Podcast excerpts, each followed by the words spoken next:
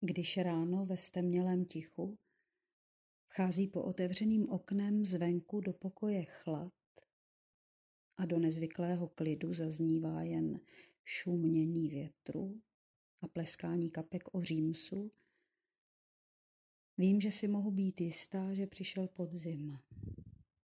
Vkradl se plíživě mezi záchvěvy babího léta teď už prostupuje všechno, čeho se dotkne.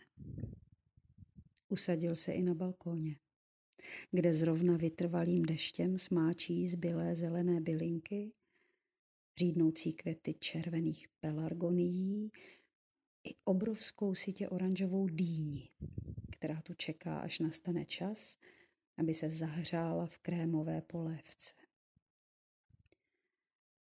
Beru za kliku těžkých domovních dveří, abych se v nedělním ránu, prosyceném vyzývavou syrovou energií, potěšila procházkou lidu prázdným parkem. A přemýšlím, zda je náhoda, že je s podzimním časem spojeno tolik zvukomalebných slov.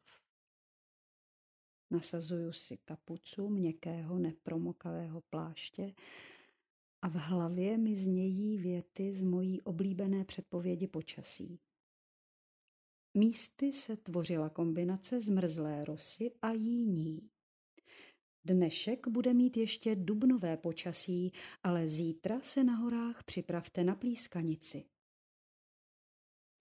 V parku naštěstí žádné plískanici čelit nemusím. Zatím to jenom monotónně prší. Prší na lavičky, na trávu, na stromy a keře i na dlážděné cesty, na nichž se tu a tam povaluje spadané listí.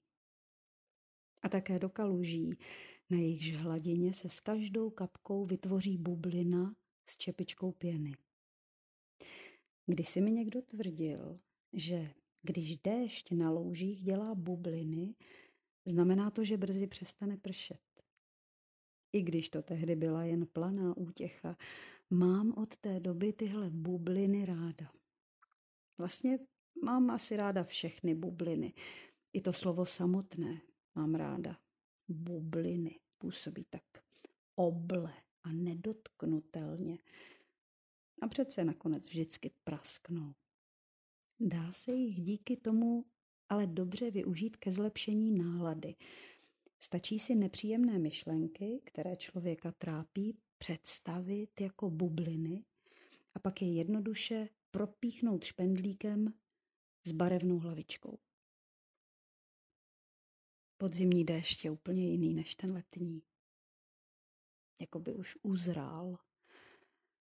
Působí dospěle a důstojně. Nemá rád rozmary a taky zběsile neřádí. Je už trochu starý na letní kotrmelce. Za to umí být pěkně houževnatý a zalézt člověku hluboko pod kůži. Já už mám ale také svoje zkušenosti a tak jsem dobře oblečená a chlad kolem sebe spíš vidím, než cítím. Mohu tak nerušeně pozorovat, jak déšť omývá zbarvené listí stromů, aby je pak svou tíhou schodil dolů. Nebude trvat dlouho a zelený zůstane jenom jedovatý krušpánek, neboli zimostrás, lemující cestu podél parku k tramvaji. Už půjdu domů.